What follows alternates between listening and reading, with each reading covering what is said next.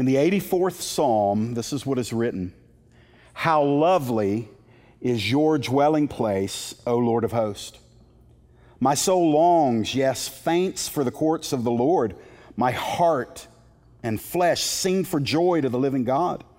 Even the sparrow finds a home, and the swallow a nest for herself, where she may lay her young at your altars, O Lord of hosts, my King and my God. Blessed are those who dwell in your house, ever singing your praise, Selah. Blessed are those whose strength is in you, in whose heart are the highways to Zion. As they go through the valley of Baca, which indicates weeping, as they go through the valley of weeping, they make it a place of springs. The early rain also covers it with pools. They go from strength to strength. Each one appears before God in Zion. O Lord God of hosts, hear my prayer. Give ear, O God of Jacob. Selah. Behold our shield, O God. Look on the face of your anointed. For a day in your courts is better than a thousand elsewhere. I would rather be a doorkeeper in the house of my God than dwell in the tents of wickedness. For the Lord God is a sun and shield. The Lord bestows favor and honor. Watch this no good thing does he withhold from those who walk uprightly. O Lord of hosts, blessed is the one who trusts in you. It's been a long time since I have hunkered down in the 84th Psalm. I mean, a real long time. Um, I have for years kept uh, my notes uh, on the various computers that I've gone through over the years. And uh, the last time I touched on this psalm, according to my records, uh, was before I was the pastor of this church. It was in a Sunday school classroom back in Duluth, um, back in like 2000, uh, excuse me, 1999. And I, I have learned some things over the years. And one of the things that I think God calls us to regularly, I'm not saying I always hear it, but I do believe He's always calling us to. He doesn't want us to ever lose our anchor in the simplicity of the gospel. It doesn't mean we can remain babes in, in Christ or we can remain infantile in our spirit, but we also never outgrow the foundational, most important aspects of what it means to walk in a relationship with God through faith in Jesus Christ. And so this evening, as we look at these things, I really only want to give you three things that I, I hope you've learned to treasure over the years. And at times in your life, you're going to be getting peppered with life. You're going to have shrapnel coming at you. You're going to have difficulty coming at you. You're going to have discouragement within and pressures from the outside. And we, we do. We live in a battlefield zone uh, in the Christian life. And, and one of the first things we do is we get disillusioned.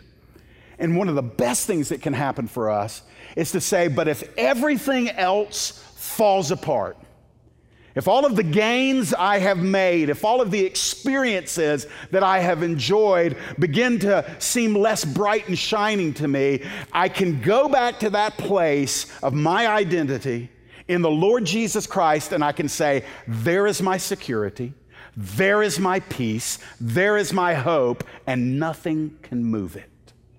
Everything else in life shifts. Seasons change, people come and go, but the steadfastness of the Son of God towards those that have called upon his name will never ever fail. And tonight, here's three ramifications of your relationship with the Lord. The first is this treasured pleasure. I call it a desire for sanctuary. In the first three verses, the psalmist is writing, and we're not told much about the, the context of when this is written. Uh, I'm just going to make it applicable to today. And here is one of these things that marks a desire for sanctuary. What is it? A high regard for the house of worship. Verse 1 this is the psalmist's cry. He says, How lovely is your dwelling place, O Lord of hosts. The songwriter, and remember, your psalms were originally songs of worship that were written and sung in, a, in an intentional direction towards the Lord. And this one is a song at the beginning about the temple of God. And the psalmist calls out and he says, your courts, your place, your dwelling place, Father, is beautiful. And I think to myself, although God is not confined to a building anymore, and that's a good thing, you didn't have to come to 1446 Calvin Davis Circle to meet with the Lord tonight. I'm glad that you did because He's here too. But in, in the day of the temple, the temple and the location was so connected with the presence of God that there were, there were scriptures written about it, there are um, psalms written about it, that the central focal point for the believer in the day of the psalmist and when he's writing is that the temple occupied a precious place. And you couldn't think of the temple without thinking of the presence of God. And therefore, the worshipers had a high regard not only for the God of the place, but the place where God met with them. And this was something that they treasured because it was more than just a building, it, it stood for sanctuary. I mean, Israel was an embattled people. And the psalmist is a Hebrew, an Israelite, and they experienced war and they experienced oppression and they experienced battles. And ultimately, the temple would be brought to ruin and rebuilt again. And we're not sure when this was written. Maybe it was a time after the destruction, and he's thinking backwards and he's saying, Oh, if we could only have the temple again. If we could only have the ability to walk into that treasured sanctuary, away from our captivity, away from the destruction, away from the wars, maybe he was looking backwards to that. I don't know. Maybe the temple was still existing. Maybe he was a pilgrim coming from a, a trip in a distant land and he's saying, I just want to get back to Jerusalem. I just want to get back to the songs of Zion and the people of God and the smell of the sacrifices and the sound of the singing day and night. I don't know what he was thinking, but I know where he was thinking unto. He's saying, Lord, I love your sanctuary. I love that place that represents your presence. But it was not only a place, it was not only geographical and locational. Look in verse number two. This desire for sanctuary also encompasses a deep desire to unleash praise. Now, if you're new around here, God kind of created me with a type A personality. So I like kind of, I like words that carry intensity. So I could have said um, a desire to sing, but I like this a deep desire to unleash praise.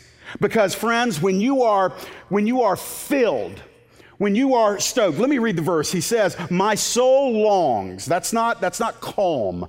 That's not, that's not subtle. He says, My soul longs, yes, faints for the courts of the Lord. My heart, watch this, my heart and my flesh sing for joy to the living God. Now, all of the words of Scripture, we need to remember that God actually inspired the writers to write down the words, and so none of the words are incidental. And although we have an English translation of a Hebrew text, we can still recognize that the Lord wanted to communicate something here. He wanted to communicate that the psalmist was saying, Lord, I don't want to simply show up for some liturgical service. Lord, I don't want to observe other worshipers. Lord, I'm not looking to, to just go through some religious duty. Lord, I want to get there and I want to unleash my praise. It is such a strong desire in me that I can say that I'm longing for it inwardly. I want to be in your courts. He says, My, my soul is fainting. That means it is desperate to be in the courts of the Lord. And then he says this He says, My heart and my flesh sing for joy to the living God. Do you know why I like that? I, I, I remember wrestling through this well over a decade and a half ago because a lot of the influence in my early walk with Jesus was that if you're really worshiping the Lord, it's going to be very calm and very still and very quiet because if you get too loud, you're going to wake God up and we don't want to do that. But I was, and they didn't say that, but that's the way I felt. And, and, and so everything was about order and calm.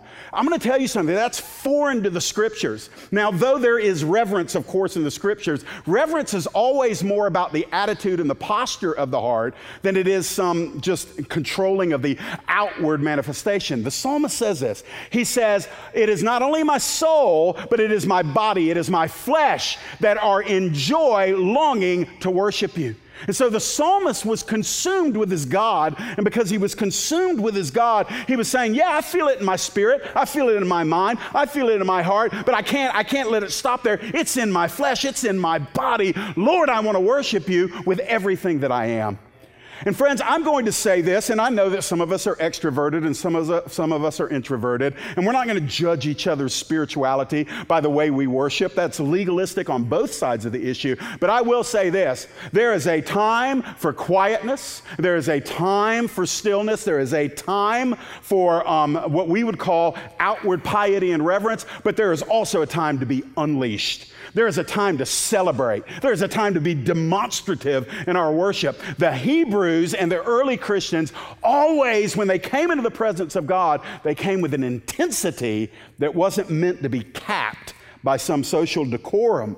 And so, this deep desire to unleash praise was something that the, the, the psalmist was saying, Lord, I am longing for your sanctuary because I want to come there in the place and I want to meet with you because what's going on within me has to give expression to itself. Do you come that way when we gather to worship? Do you come compelled on the inside?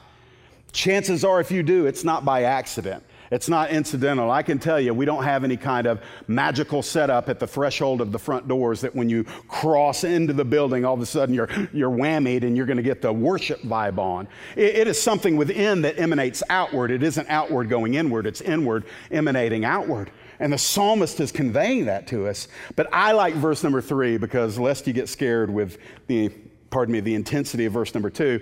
Verse number three shows that it's not just some mindless kind of, you know, charismania, but look in verse number three. He also talks about this, the sparrow and the swallow. I call it a, a discerning eye within the moment. He, he's in the same place. He, he's talking about the courts, the temple, the place of God's habitation. He's talking about worshiping with all that's in him. But look at verse 3. He says, Even the sparrow finds a home and the swallow a nest for herself, where she can lay her young at your altars, O Lord of hosts, my King and my God. Uh, that's one of those verses that is a little bit of a challenge to preach. And so I just meditated on it today. And here's what I see I see the psalmist in the presence of this amazing, glorious, immeasurable God. He's in the context of temple worship where there would have been sights and sounds and smells, singing and sacrifices and, and incense going up. There would have been a throng of people there in the courts coming to worship and to pray. And the temple itself, immense, an immense building. And yet the, the psalmist is saying, in the context of his worship, in the presence of this immeasurable, almighty God who is the king, he says, even the tiny little sparrow has a place. Even the insignificant little swallow, Lord, you are immense and great and immeasurable and almighty and omnipotent, and yet you are accommodating and gracious enough to where the, the, the seemingly insignificant sparrow is even welcome in your presence. I don't know if that speaks to you, but if you have a proper sense of who you are before this great and glorious God, sometimes you're going to feel like an insignificant sparrow.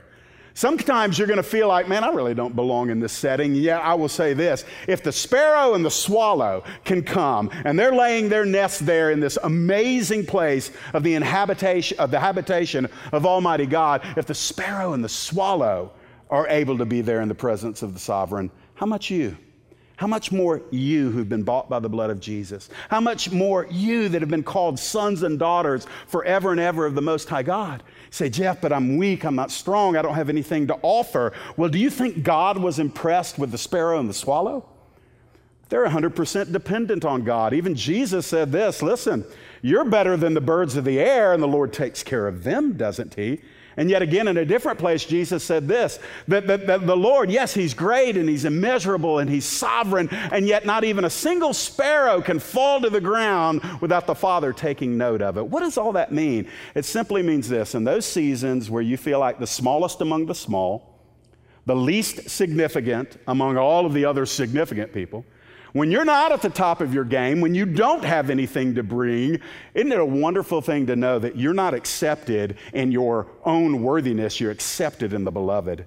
You're accepted by Jesus Christ. You're accepted fully and freely. And I haven't said it in about three months, but I'm going to say it again. Those of you that are in Christ are as acceptable to God the Father as God the Son is. That means there is no middle ground. You're either fully acceptable to God the Father because of Jesus, or you're completely rejected because you don't have Jesus. And for those of us that do, we can take the moment and discern. Let me just say a few things before moving on to point two. I love it when we come together as a church family and we worship. I love, we, we gather together as, uh, as elders and, and a couple of guys on staff and some other ministry leaders. On Monday night, we were at a, a, a man's house who had roasted a pig and, and, and laid out a spread, he and his wife, and I'd never met him before. And we just got over there and we just spent time together. We didn't talk a whole lot of ministry. And, and it was just an amazing thing just to be with the people of God. And we are called human beings, not human doings. And so much of our life is about activity and running around and rushing. And if we're not careful, even in our worship, it can about let's execute the next task. We got three minutes to do this, five minutes to do this. Got to get a song in, got to get some announcements in, got to get a little bit of offering in. We got to beat the Methodist to the Piccadilly cafeteria so we can get lunch. So we got to get out at a certain time. And it's all just kind of steam, streamlined. And if you're not careful, God's got little sparrows and swallows and all these little things that He's doing that He wants you to notice, but we don't take the time in the moment to discern. I'm going to encourage you listen, slow down a little in your mind, even if you can't slow down your schedule. You can be at rest even when your schedule is trying to press you along, but God is at work all around you. He's working in you, around you, for you, and through you. And it's not that He ever stops doing that, but a lot of the times, we just get distracted and we're not noticing and appreciating these treasured pleasures. Now let's go down into verses four through seven. And let's recognize, as I've talked about individual worship and the end of being the individual being in the presence of God, let's recognize that Christianity is not an individualistic, um, for lack of a better word, religion. Uh, Christianity is not a religion at all, actually, but uh, in the context of worship and systems of faith and belief, Christianity is a community affair. That you are not saved to fly solo. I appreciate the fact that you know how to say hi ho silver in several different languages, but you are not the lone ranger. You're meant to do life with other people. And look what the psalmist says in verses four through seven as we talk about a desire for community. First of all, we'll talk about worshiping together. Look in verse 4. Blessed are those, plural, blessed are those who dwell in your house, ever singing your praise. Selah. Now, that doesn't mean a whole lot to us, but did you know that there were elements of the Levitical law and the Levites that were uh, connected to temple worship where there was always something worship oriented going on at the temple? That there were people that served there day and night. We're going back in history about 3,000 years ago. We're crossing an ocean. We're going back to the Middle East, that little sliver of land called Israel, and there in the capital city in Jerusalem 3,000 years ago in this temple, there was always something going on uh, in, in, for the glory of, of, the God of Jacob, uh, Abraham, Isaac, and Jacob. It mimics heaven. There's always worship going on in heaven. And so when the psalmist is writing here, I think he's probably referring to the, uh, the priests that were assigned a night and day worship.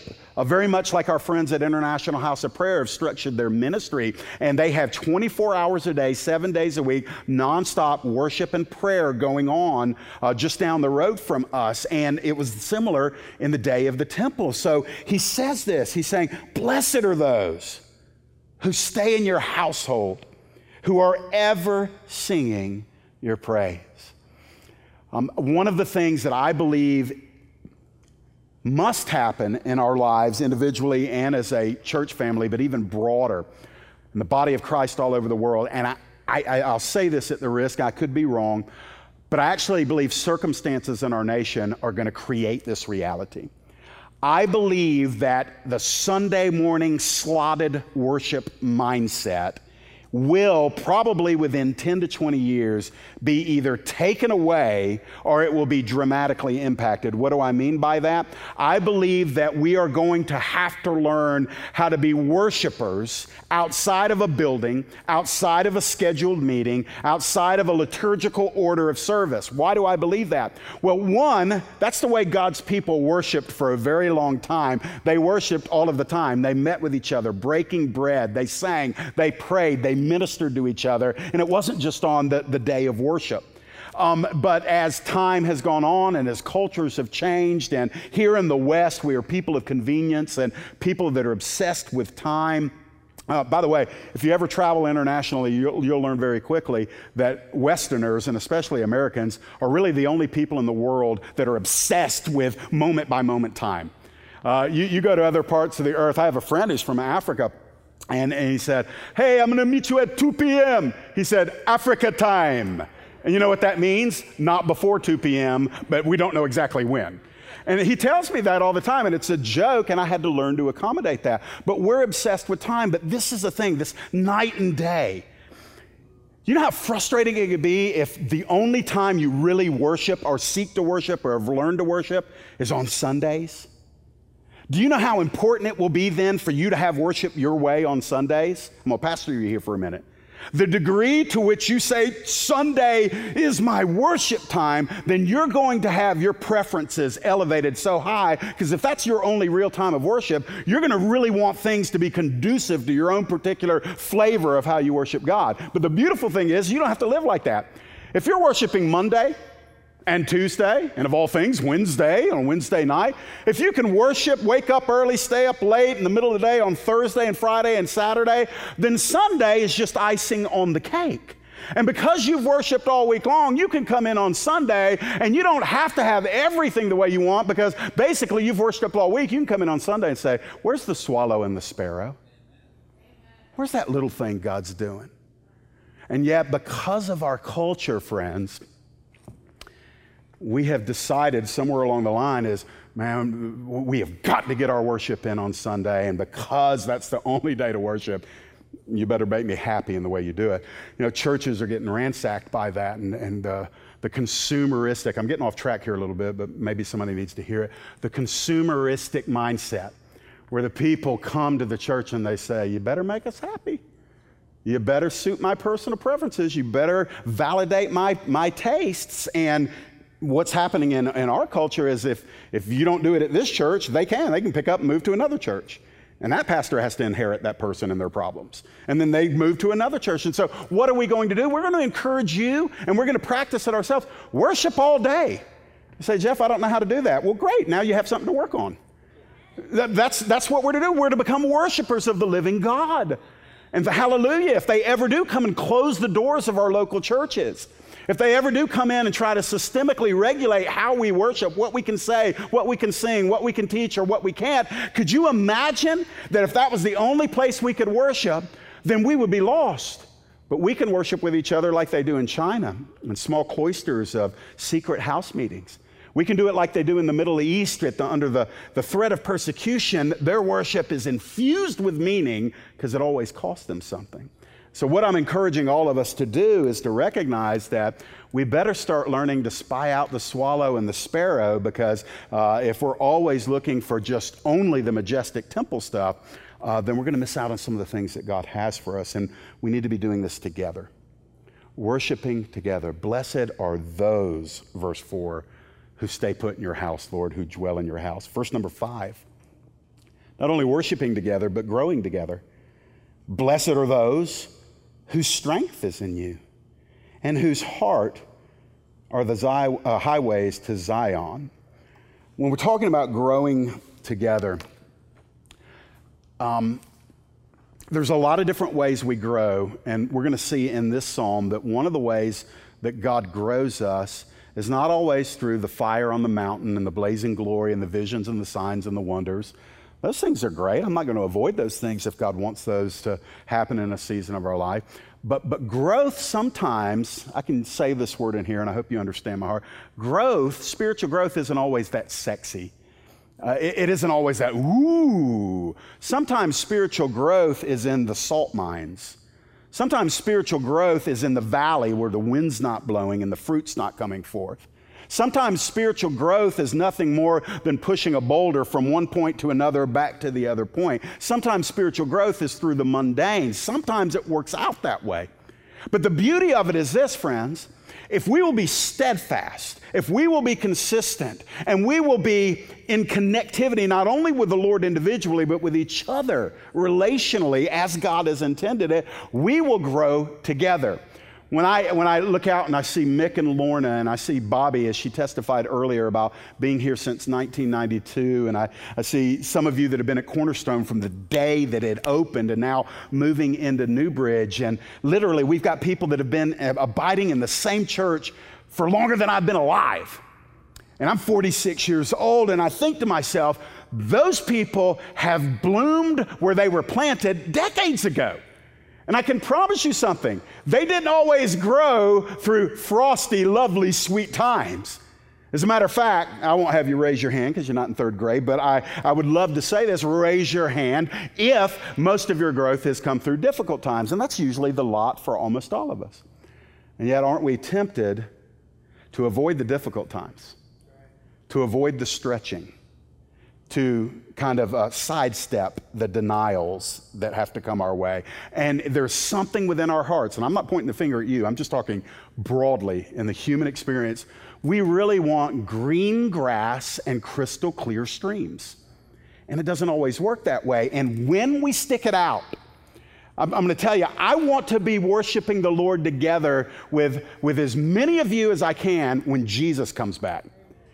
I don't want to bounce around. Now, God has the sovereign right to move whoever He wants whenever He wants. I'm not talking about that. I'm talking about the lily pad movement. What is that? It's where you jump from church to church to church to church, like a little pond, a toad in a pond. And, and I'm saying this if we'll just stay put and we'll grow together. There's something beautiful about looking at somebody that you've been worshiping and serving with for five to 10 to 15 to 20 years, and you can say, Man, I remember when he or she was here and we were there together, and man, how God has grown us. Growing together. Blessed are those whose strength is in you. So it begs the question where did you draw your strength from today? Where did I draw my strength from today? Where are we going to go to to find that strength that is necessary tomorrow? Do you know what worry is? Worry is that little process of the, the ticker tape, the calculator in our brain that's saying, I don't have today what I need for tomorrow. And because I don't have today what I need for tomorrow, I feel insecure and we, we get Bible amnesia. Do you know when God said you would have what you need for tomorrow? Tomorrow. Tomorrow. And so we, we need to be able to say, I am going to be at rest and I'm going to take my daily bread strength because not only is my God here with me today, but I'm also here with others who are growing in like manner. So look down at verse number six. Y'all with me? Challenged together. Now, this is my sweet spot because I, I, I like preaching on challenge and enduring challenge and growing through challenge because that's kind of been the context of the last seven or eight years of my own life. And the psalmist says here, as they go through the valley of Baca, they make it a place of springs the early rain also covers it with pools. That's a really poetic and picturesque statement, both in the Hebrew and here in the English. Um, the, the, root word there, where we get that proper term baka, it is associated with weeping. It's associated, and, and it's an image that the psalmist uses to describe the process of walking through, and it, it, seems to be continuing the picture of moving towards the temple, moving towards the presence of God, moving towards that place of serenity and sanctuary. But before you get there, how many of you already know that you're going to pass through some valleys that are going to have the sound and the substance of weeping and loss and challenge and hurt? The Bible does not support the extremes of the prosperity movement. And I'm talking about the movement. Does God prosper? Absolutely. I'm not talking about biblical prosperity. I'm talking about the movement today that says as you follow the Lord, it's always going to be happy, it's always going to be healthy, it's always going to be bountiful. You just don't find that in Scripture, and you also don't find it in your own experience. Sometimes it's the Valley of Baca. And sometimes you're actually not imagining things. Sometimes life is really, really tough. Sometimes circumstances stink. Sometimes people act foolishly and, and painfully and intentionally towards us. And whereas we're longing for, for an oasis, what we've got is a valley where the only moisture is the tears running down our faces. And so the psalmist is saying here, but watch this, he's talking about growing together and getting our strength from God. And so, in that context, he says, yeah, the, the people that are moving towards the sanctuary, moving towards intimacy, moving towards God's strength, those people actually take those tears and they turn them into sources of refreshment. That means you're learning from your pain. I always say this I mean, don't waste a good trial. I mean, good not alive. I mean, dignify the trial. Get something out of your suffering. Get something. Don't, don't just lose those tears and let them evaporate for no good purpose. The psalmist says here that the, the believers, the ones who are getting their strength from the Lord, yeah, they weep, but they learn from their weeping. And those places of weeping turn into pools of refreshment. That's right there at the end of verse number six. And the, the beauty of it is this, and this is where I go back to that Lone Ranger mindset. Suffering is bad enough when you have to go through it, but it's intensified in its negativity when you go through it alone. I don't think there should ever be a case where a Christian goes through suffering alone. Unfortunately, a lot of us are wired uh, to where we don't want to trouble other people with our problems. We have self imposed solitude when we're struggling because we're stoic, individualistic Americans and, you know, we can handle this. And frankly, sometimes you can't. And I don't know that you're supposed to.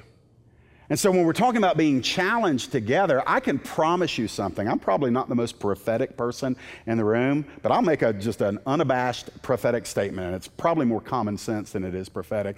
Everybody in here is challenged right now in some area of his or her life, every one of us. Everybody that's going to listen to this or watch it later through media is deeply challenged. And most of you are going through a, a specific challenge right now that you're thinking about as I say the words.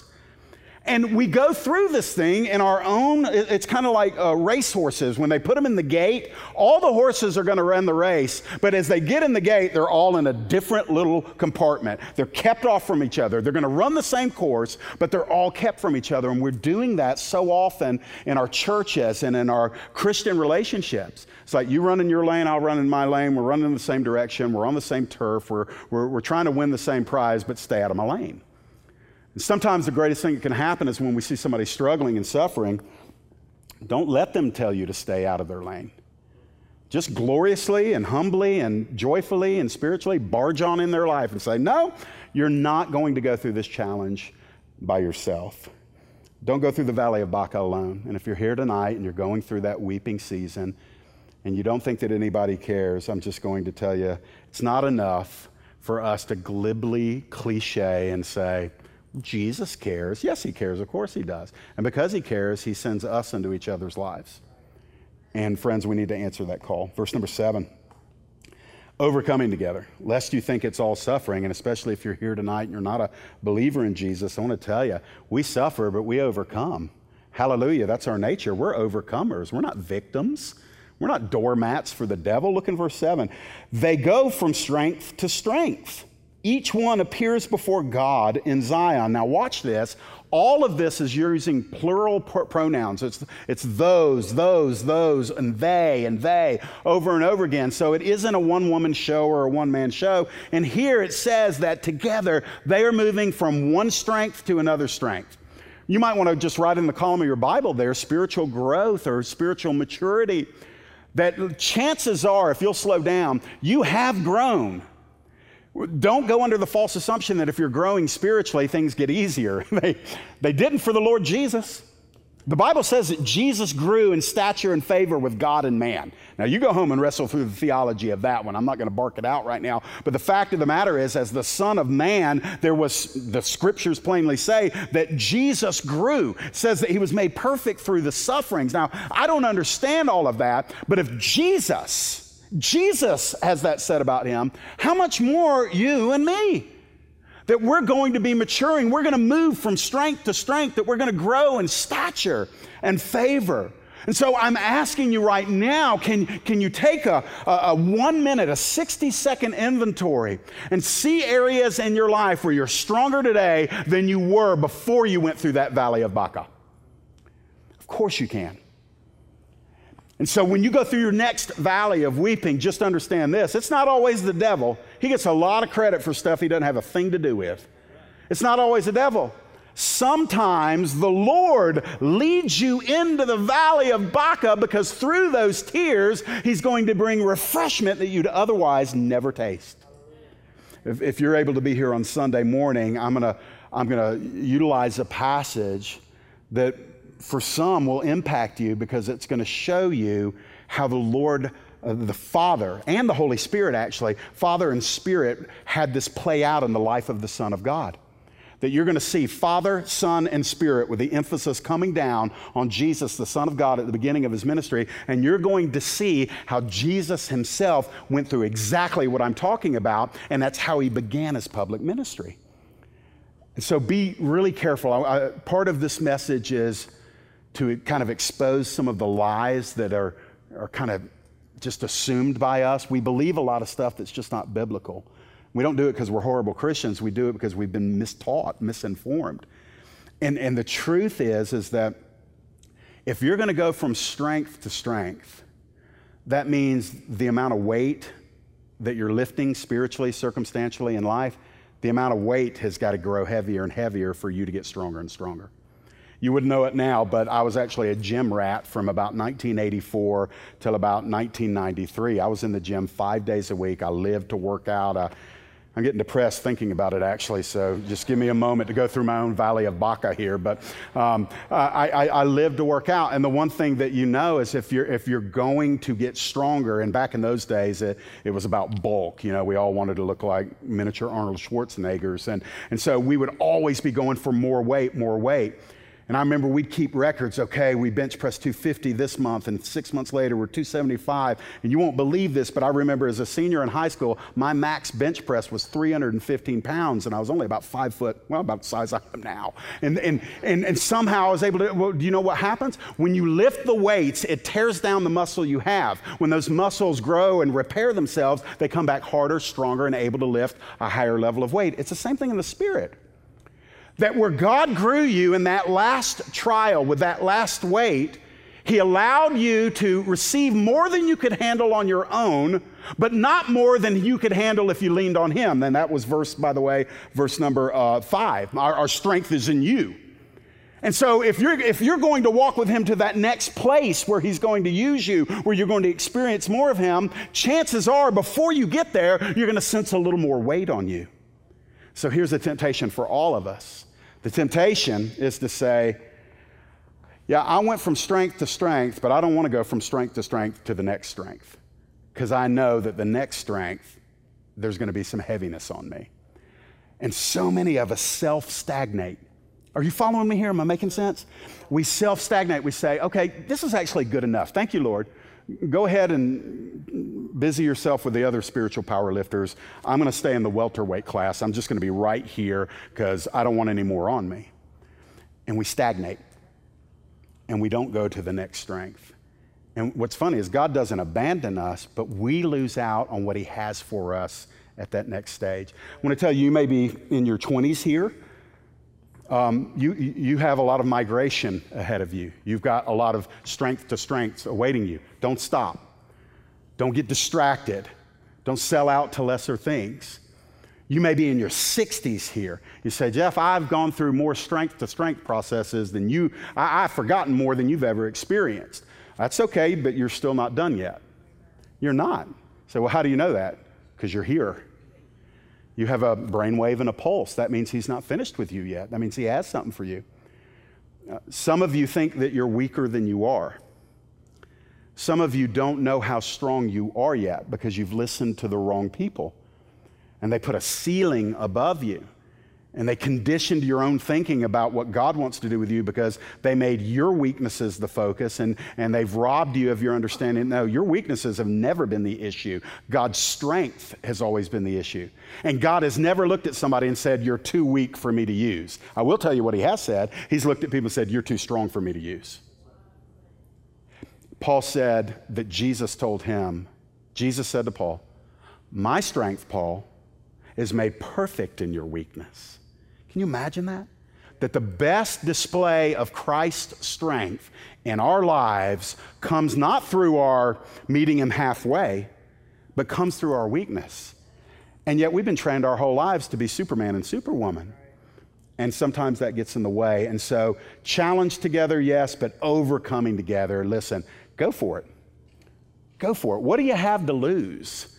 I mean, this outline, two weeks in, two messages in a row, I've, I've, I've butchered the outline, but I really feel like God's pouring this into somebody. You don't want to lose your destiny for comfort, do you? I'm not talking about your salvation. I'm talking about God's purpose for you on this earth. He'll let you settle. It's epidemic. He lets people settle all the time. He's not going to force us to receive His best. He is going to give it to those who want it bad enough to persevere. And I don't think I've stepped into God's best for my life yet. I, I love life. I'm enjoying it. I thank God for what He's doing. But there's something in the spiritual pulse of the children of God who are uh, longing and thirsting for His courts and, and pursuing intimacy with Him in the temple and, and, and singing and praising and just have made their lives about them. There's something within us that pulses and says, Man, it's been good, but it's not as good as it could be. Jesus, what's next? So let's get down to that and I'll turn you loose and shut off the fire hydrant here in a moment. Verses 8 through 12. A desire for intimacy. We these four quick things in 10 minutes, okay? Here we go. Intimate presence. Verses 8 and 9. O Lord God of hosts, watch this, listen to his, his request. O Lord God of hosts, hear my prayer, give ear, O God of Jacob, Selah. Behold our shield, O God. And then he says this look on, pardon me, the face of your anointed. There's three things I see that the psalmist is asking for in these verses 8 and 9. The first is attention. Hear my prayer, give ear. He's saying, Lord, pay attention to me. Every one of us, I'm not even going to ask you, I'm just going to tell you. Every one of us have gone through moments or seasons, maybe years, maybe your whole Christian experience, where you feel like God will listen to anybody but you. Y'all look so self righteous. Not me, Jeff. I know he, no, come on. There have been moments where you're like, I'm going to pray, but I know he's not listening. I know he's not going to listen to this. And we've gone through that kind of stuff before. And I like what the psalmist does. He doesn't shove his hands in his robe pockets and, you know, sulk or pout he gets bold. He says, Lord, I need you to listen to me. I want you to hear my prayer. We've got to learn how to pray like ancient Hebrews. You read some of their prayers and they almost seem irreverent. I mean, I was like, you can't talk to God that way, except when you remember that the words are actually inspired by God. And sometimes I think the Lord wants us to ratchet it up a notch and quit playing nice and just say, Lord, I got something I've really got to unload. I need you to pay attention. The second thing is this protection. Behold our shield. He's talking to God and he's telling God, God, I regard you as my shield. Well, let's go through some military strategy 101. What does a shield do? It protects you, it buffers you, it places something between you and the thing that is designed to hurt you. And I like that the psalmist is saying, Lord, you're the God of Jacob. And I love that reference because Jacob was so ridiculously blessed. His name was later changed to Israel. The whole nation derives its identity from Abraham, Isaac, and Jacob, Jacob who became Israel. And Jacob was a sinner, man. He was a schemer, he was a, a manipulative guy, he was a liar. And if there's anybody in Scripture who got blessed beyond what he deserved, Man, it's Jacob. And the psalmist is saying, Lord, I really need you to hear me. Lord, you're my shield, you're my protector. And Lord, I just remind myself, I'm like Jacob. I am of the lineage of Jacob. Kind of embedded in that reference is, I know I don't deserve it, but hallelujah, you're so good, I'm going to ask for it. I'm, I'm probably the only one getting blessed by my own sermon tonight, but I'm just going to soak it in for a minute. Um, friends, listen there's a self righteous religious spirit that not only just kind of holds other people hostage and you're evaluating them and you're criticizing them and you're smoldering about them and you're comparing yourself with them or comparing them to you so you'll feel better, but there's also a self righteous kind of smug spirit that says, God will never bless me because I'm so undeserving. Well, let's just go ahead and get it on the record. We're all undeserving.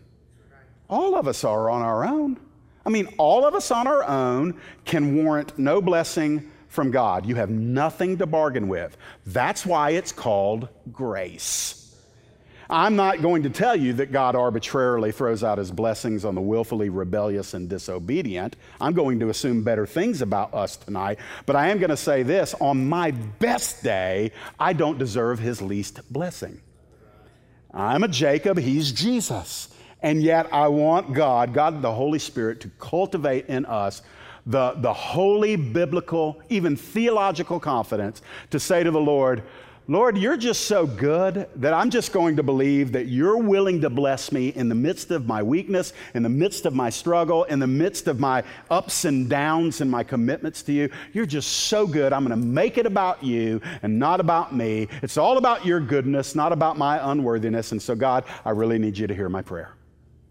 Lord, I really need you to protect me and be my shield. There's been more than one time in our experience with the Lord where we sense something bad approaching, trouble on the horizon. We sense it, we see it. Maybe it comes in the form of a word from somebody else. Maybe it's a, uh, a diagnosis from a doctor. Maybe it's trouble in the home and we sense the badness. You ever sense the badness kind of encroaching upon you? And sometimes that's when the enemy being the subtle serpent that he is, slithers in. And this is what he whispers in our ear. He says, The reason why the bad stuff is coming is because you're a bad Christian. And he gets in there, as he always does, and he's the accuser. And I'm going to tell you, we have to factor into our prayer life Lord, here comes the serpent. Here I am in a circumstance that's bigger than me. I need you to be the shield between me and Him. And you come with that kind of boldness, friends, I'm going to tell you something. He will do it. Not because we deserve it, but because He loves us. I mean, would you only rescue your little helpless child if she or he had been good that day? Could you imagine that kind of that? I mean, I wonder what God feels sometimes when I think, well, He's not going to help me because I failed last week or yesterday or five minutes ago. He's a much better father than we are dads and moms, and none of us would do that to our kids.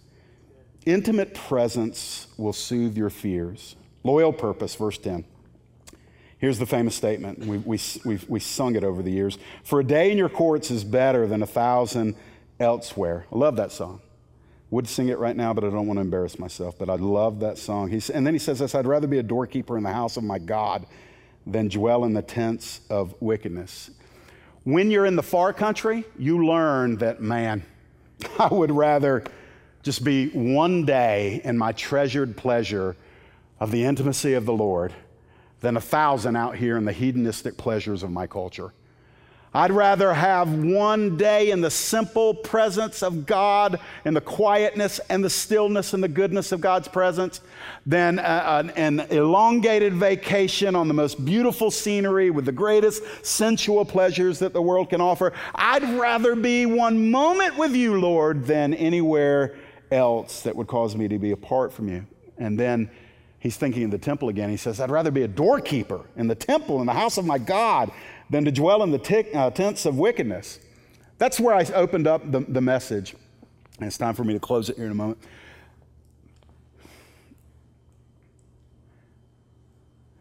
We take a lot of stuff for granted. And there has to be moments in our lives where we, we intentionally say, I'm going to be grateful because Jesus Christ is the Lord of my life. I was chosen before the foundation of the earth. I am saved by the blood of the Son of God who loved me and gave himself for me. I am sealed by the Spirit. I am led by the Spirit. I'm filled by the Spirit or with the Spirit. I am on an uninterrupted trajectory to glory where I will inhabit paradise with God Himself forever and ever. And we have to intentionally stay grateful about that. Do you realize how quickly and easily you and I get sidetracked by stuff? I mean, it is so easy to knock us off the mark of what we do have because we are addicted to focusing on what we don't have. You know, I don't have it exactly the way I want it. I'd probably make a mess of it if I did. But I have it a lot better than I deserve. And the psalmist says, Yeah, I'd, I'd just rather be standing at the front door of the temple than to be hanging out with the chief of sinners in the comfort of their tents with all that that has to offer. That's a great moment for us to consider. Um, the longing and the allure of the world really, really uh, appeals to us when we're younger. A lot of us grow out of it just by age, but it's got to be more than that. The greatest antidote to dissatisfaction is gratitude towards God. I'll say that again. The greatest antidote, antidote to dissatisfaction is gratitude towards God. If you're going through a murmuring, complaining inward season where nothing's good, nothing's right, people are irritating, people are disappointing, I can tell you what happened. I don't know when or where, but you got your eyes off of the Lord and you are sidetracked by lesser things. I'm going to go to the last, uh, I'll go to verse 11 and I'm, I'm just going to quit. Wise provision. I'm going to encourage you and we're going home. For the Lord God is a sun and shield. There's the word again shield, shield, shield. He illuminates and he protects. He's the sun and the shield. The Lord bestows favor and honor. Well, you can either believe that or not. The Lord bestows favor and honor. And then I love this no good thing does he withhold from those who walk uprightly. That's a big, audacious promise. He says, any good thing he deems what is good he will lead us to it, and He will give it to us as we follow Him. And as we follow Him, we're walking uprightly. It's not about you dotting every I and crossing every T and living a sinless existence and therefore you're upright. No, when your posture of your heart is towards the Lord and you're walking in honesty and humbly and humility before the Lord, though you will stumble, though you will make mistakes, though you will sin from time to time, but if your heart's trajectory is towards honoring God, then as those seasons go, you're walking uprightly. You're not walking in deceit and falsehood and, and overt sinfulness. You're pursuing Him. And this is what God's promise is. As you do that, as you follow me where I'm leading you, I'm going to make a promise to you, child. You're going to have every single thing you need when you need it. And so this is where it comes down to a treasured pleasure. It, the, my great delight would, have, it would be if at least one person would go home tonight relieved of that thing that they're obsessing over and worrying about because they're hearing the Holy Spirit say, Listen, I'm not going to withhold any good thing from you. I'm going to give it to you when you need it. So don't borrow tr- tomorrow's trouble. You have what you need. Do you know that? Right now, in this moment, you have everything you need. And as you walk behind the Lord and He leads you to where He's taking you, His promise is you'll have everything you need every step of the way. The trouble comes when we don't believe that and we take a different path. He's going that way, but we say, not real sure. I think I can do this on my own. And we cut cross grain. Don't do that. Trust Him.